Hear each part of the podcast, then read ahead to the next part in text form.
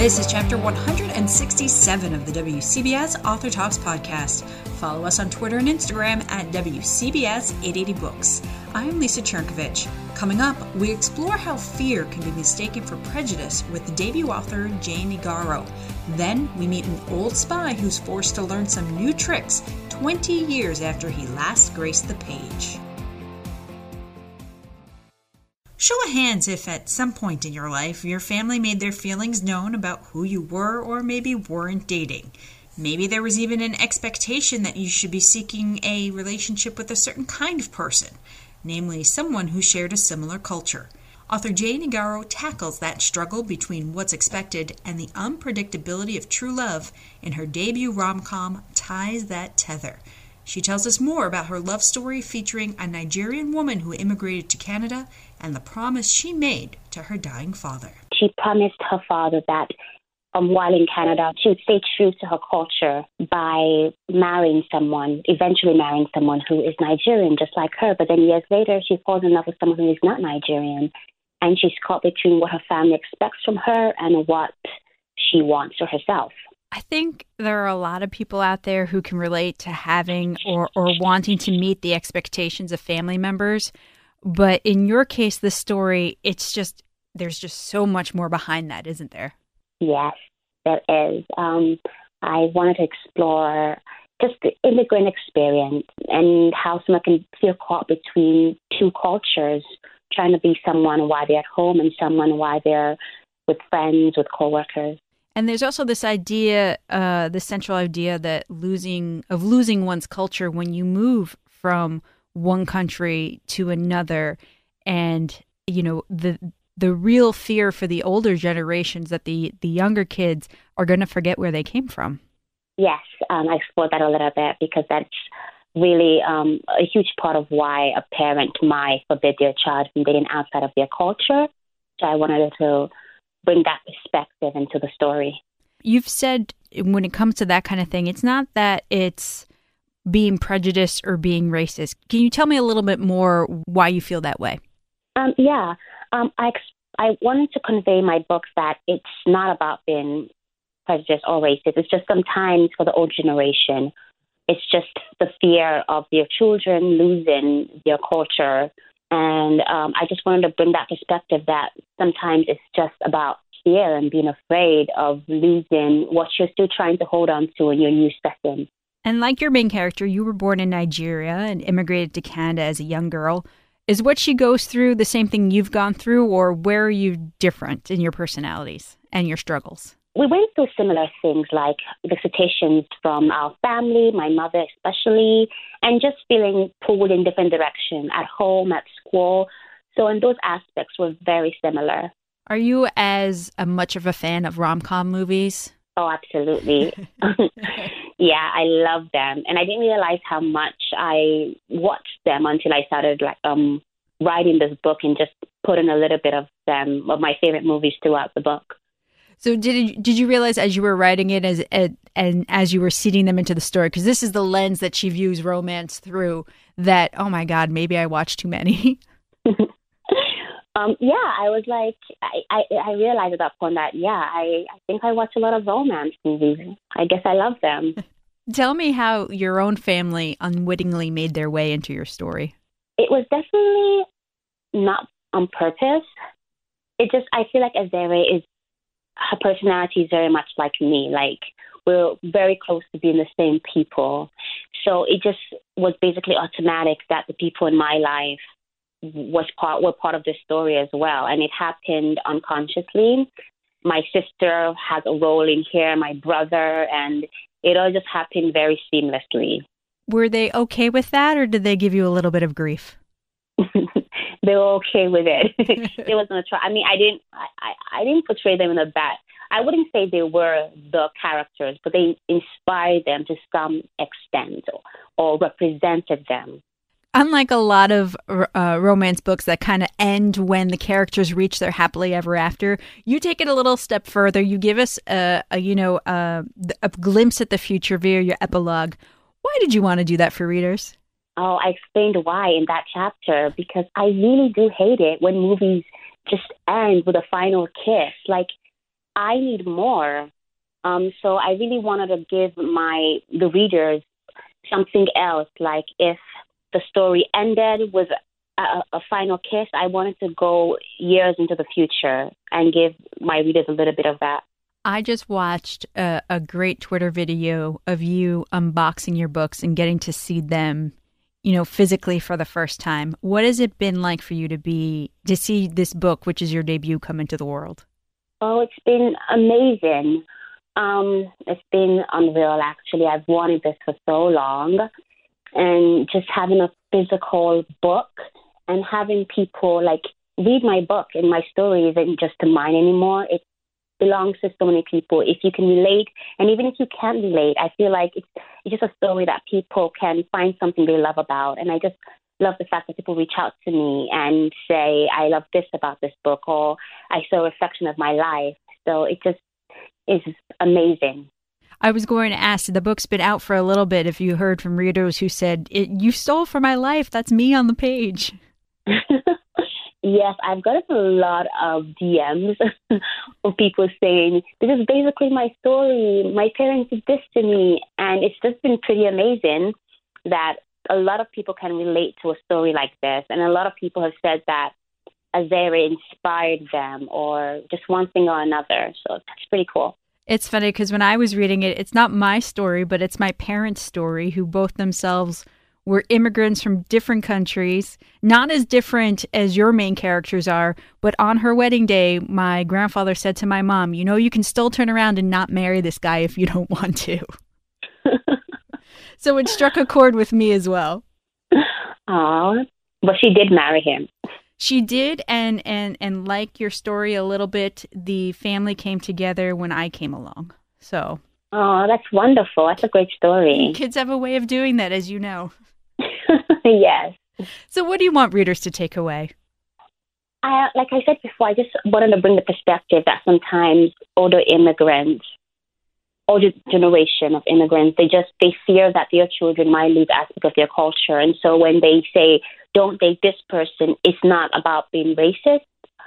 It's just about being afraid about losing your heritage, which is so so precious. And so I want readers to take that away from my story. And I want readers to also understand a, a little bit of another person's experience. Like maybe a reader just was born in Canada or America and they've never left home, left their traditions and gone somewhere else. I wanted them to understand that it's not always an easy thing to do and immigrants are battling with a lot of things, not just trying to fit in, but trying to stay true to where they came from. And I think those older generations should give us younger generations a little bit more credit for not wanting to run away from our culture completely, right? Exactly, yes. So, can we expect any more books from you? I hope. Of course. Of course. Um, yes, hopefully there'll be one next year. That's the goal. We've been talking with Jane Igharo. The new book is Ties That Tether. Thank you for spending some time to talk to me about it today. Thank you for having me. This was great. It's been 20 years since ex terrorist Pasquale Rose was in the espionage game, and boy, has a lot changed since then. Cell phones, GPS trackers, cyber stalking, just to name a few. So, why did author Dominic Martell decide to bring him out of retirement for his new thriller Kill Chain? Well, I asked him that. Well, because the world has changed. Um, the the idea to revive the series was actually uh, the publisher's idea. Adam Dunn, the founder of Dunn Books, um, had liked the series when it uh, came out in the 90s. I wrote three books in this series back in the 90s. He liked those books. Uh, he told me he thought they should have done better. and uh, when he founded his own publishing company, uh, thought that uh, it was a good time to revive that series, uh, particularly because it was rooted in a particular time. The uh, the series uh, involves an ex-terrorist trying to go straight, kind of an off-the-wall character, an anti-hero type of character. Uh, it was rooted in the world of the 90s, meaning in particular the the the end of the Cold War, the breakup of the Soviet Union, and the mutation of those old Cold War terrorist groups into organized crime, which was something we saw in the 90s. So I wrote those three books uh, back in the 90s, and then the world changed. 9 11 came along, everything was different. The Cold War is over, that whole world is dead.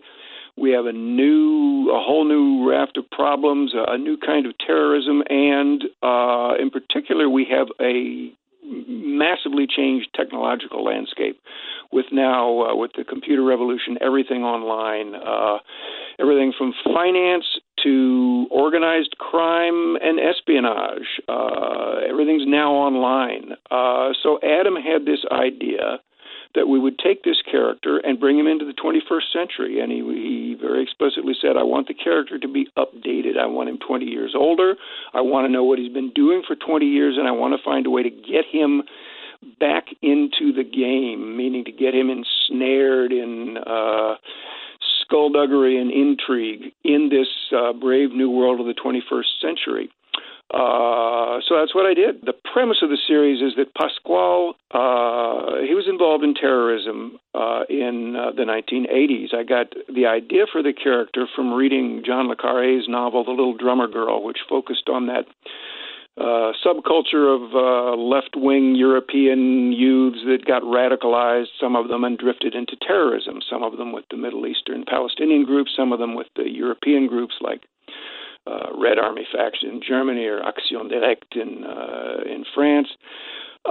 Uh, and I, I enjoyed the book. Uh, it was also made into a pretty good movie, and I started thinking about that that whole phenomenon. How do people get radicalized to that extent? What happens to them? And I wondered, do any of them ever have second thoughts? Do any of them uh, think better of it, repent, feel remorse, want to get out of the business? and where does that leave them if if that happens? And I thought that would be a really interesting character. So in the new series, um, I had to account for Pasquale having been inactive for 20 years. I just had him. Uh, I had left him kind of up in the air at the end of the third book. So I now I just decided, well, he went off and hid for 20 years in a little little town in uh, in Catal- uh, Catalonia, north of Barcelona. And I figured out a way for his old connections to ensnare him now in a 21st century plot, a massive money laundering operation involving cryptocurrency. And that's how Kill Chain begins. So, you, you know, you mentioned at the top of the interview that a lot has changed, in particular, technology, cyber warfare. There was a bit of a learning curve for Pasquale. Was there one for you as well as you were writing this? Oh, definitely. Uh, I'm uh, kind of the classic. I wouldn't really call myself a technophobe, but I'm sort of the classic late adopter.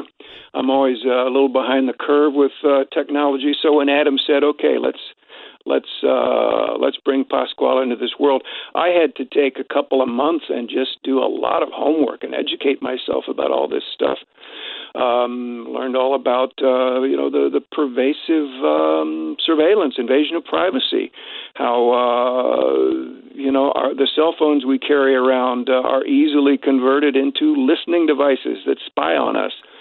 Uh, how our computers can be hacked. Uh, it uh, it's uh, kind of scary when you start uh, investigating really how much privacy we have surrendered and how this technological landscape can be uh, manipulated by bad actors, um, and that's part of what Kill Chain is about. the The book begins with Pasquale being thoroughly hacked, everything from his computer to his doorbell, and um, that's where he finds himself at the beginning of uh, of Kill Chain, uh, trapped in this net uh, by people that want something from him uh, and uh, he has to find a way to hack free of this net of uh, surveillance. The story that follows, it almost makes you want to become a technophobe and just bury your cell phone and everything else in, in, a hole in your backyard. I tell you, the the first thing that uh, that I did uh, once I started getting into this was uh, strengthen all my passwords. make sure uh, you know I was secure and just my everyday uh, computer and phone usage as secure as I could be. Uh, I read actually a very good book called Future Crimes by a guy named Marc Goodman that uh, Uh, was published, I don't know, maybe three years ago. So uh, you know, things continue to evolve, but I think uh, everything in the book is is basically solid. I recommend that book to everyone, uh, just for a basic education in how vulnerable we are to uh, security breaches. I want to go back to Pasquale himself, and, and you mentioned that you were really intrigued by somebody who maybe was disillusioned with with whatever dogma they had been following and wanted to give it all up. And you know, 20 years later, he's still struggling with this. You know, am I in the game? Am I out of the game? Mm-hmm. Whose side am I on? Whose side should I be on? Mm-hmm. Um, why is it so interesting to you to write this sort of anti-hero character as you described him? honestly, Pasquale is in exaggerated form uh, a reflection of myself. You know, like a lot of people, I kind of moved across the political landscape. Uh, you know, as I uh, as I grew older, I'm I'm an exam- uh, example of that uh, statement. Uh, a man who is not a liberal at age 20 has no heart. A man who is not a conservative at age 40 has no brain. Uh, and um, so Pasquale, and you know, I was never anything close to a terrorist, but you know, uh, I went through my left wing phase when younger, and I didn't really wind up a, a conservative, but certainly my views moderated over the years. And you know, fictional characters are often, you know, we use them to uh, we we play out in extreme form things that uh, maybe occur in our own lives. So Pasquale reflects my own trajectory a little bit. I thought, what if you did get radicalized to that extent, uh, and, and then you you had a crisis of conscience, and that's really what happened to Pasquale. He has a crisis of conscience. He realizes that this this endeavor he's uh, devoted himself to is just a massive, you know, it's essentially a homicidal extortion racket, and it's a massive uh, ideological fraud and all this, and he, he wants out. So, and then he spends the rest of his life dealing with uh, remorse and uh, how do you atone, and uh, but basically he's just trying to survive because he's uh, made a whole lot of people, some of them very nasty people, really angry. so uh, yeah, what uh, Pasquale basically faces two dangers after he defects and becomes an informant. Number one, uh, people from his former comrades who want revenge. Uh, and number two, he is now essentially owned by the intelligence agencies that debrief him, set him up under a new identity. His safety and well being depends on them and they keep coming back to him for favors when they need somebody expendable and deniable. They uh, they come and tap Pasquale on the shoulder and say, "Hey, we need you to go do this." And if you're caught, tough luck. Um, so those are the two things that uh, will afflict Pasquale for the rest of his life, and allow me to continue writing books in this series. So now that he's back, that means there are future plans for other misadventures. Yes, there are. I have just uh, completed writing a uh, sequel to Kill Chain entitled Black Chain, a play on words with uh, blockchain, the uh, technology underlying cryptocurrency. And in uh, in Black Chain, uh, Pasquale once again gets snared into uh, an intrigue uh, precipitated by uh, an intelligence agency and winds up having to go to Greece and Turkey. I'm taking him to the eastern end of the Mediterranean in this one, and uh, dealing with the consequences of some skullduggery uh, in uh, the intelligence world. And in the meantime, readers can catch up with your three earlier books. This latest one, Kill Chain, before the next uh, adventure comes out. Dominic Martell, thank you for taking some time out of your day today to talk to us. Thanks for giving me the chance. And that's where we close the book on this chapter. Next time, can you believe it? It's already the season for our annual gift giving guide. And this year, we have so much good stuff to feature, we are dedicating two chapters to cover it all. Now, regardless of whether you've been naughty or nice this year, follow us on Twitter and Instagram at WCBS 880 Books. I'm Lisa Chernkovich.